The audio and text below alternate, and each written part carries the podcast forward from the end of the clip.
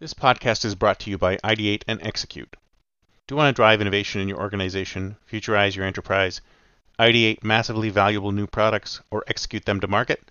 Then contact us today at ideateandexecute.com and get started. Why listen to the past when you can listen to the future?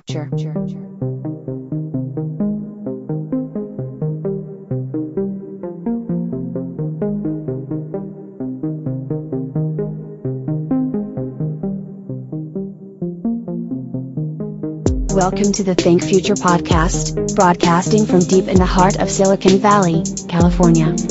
We focus on innovation, startups, and the future, not necessarily those and not necessarily in that order.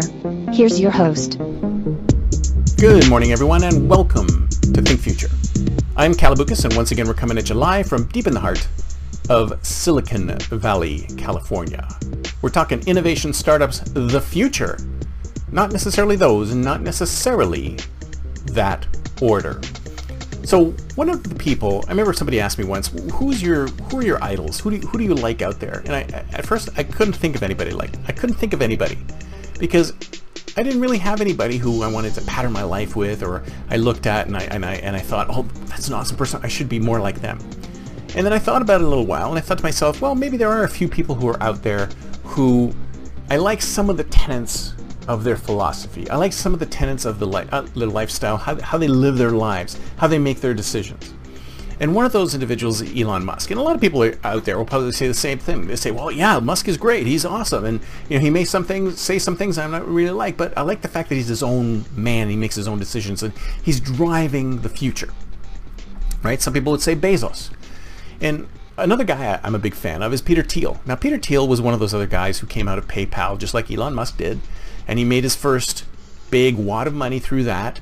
And then he took that and he turned it into other things. And he's the guy behind uh, what's the name of that company? I forget the name of that company, but they work for the federal government and they and they, they, they suck in information and they come up with patterns for terrorists and stuff like that. I'm sure it'll come to me. But he's also uh, a big libertarian, and he also got out for Trump in 2016 or something like that, or I forget exactly when it happened.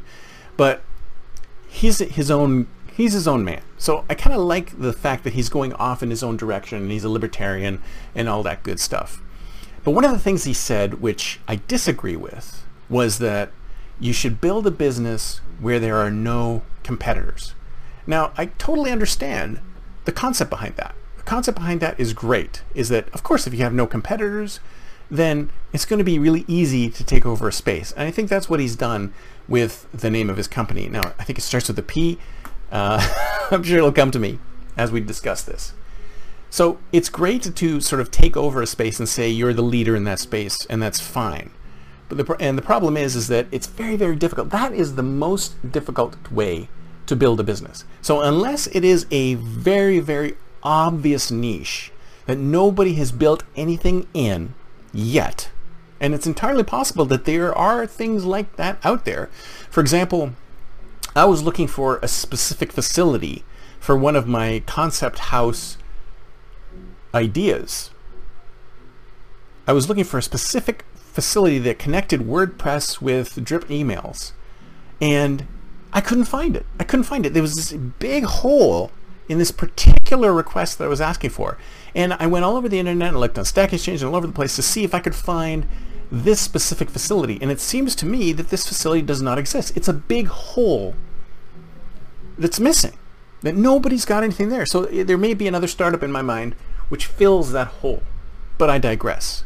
So the point I'm trying to make is that it's very, very difficult to find that empty space, that white space that there is a demand for, but nobody has built anything for yet. That's very difficult. And that's what his company does. And it's great to have companies and ideas that are in those kind of spaces. But here's one problem with them. A, you have to really educate.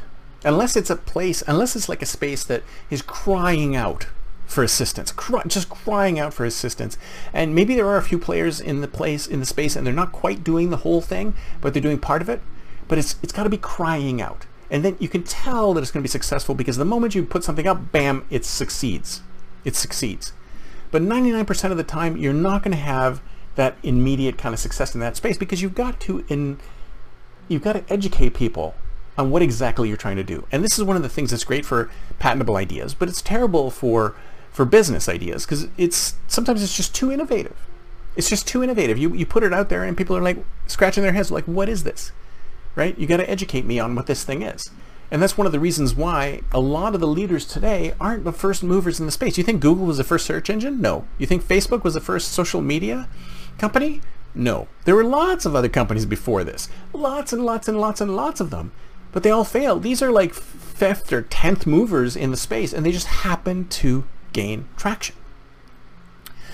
So, yes, I agree that going into a space where there's no competitors is great. And if you can find a space where there's no competitors, is great. And you can find a space where it doesn't require a lot of education to get the customers to understand what you're trying to do. That's great too. But those are very difficult hauls. Very, very difficult. And if you ask me, I'm a big fan of why is this so hard? Why is this so hard? So think about your end goal. If you really want to dent the universe, if you really want to build an amazing business that affects the lives of millions and millions of people, then yes, do that thing.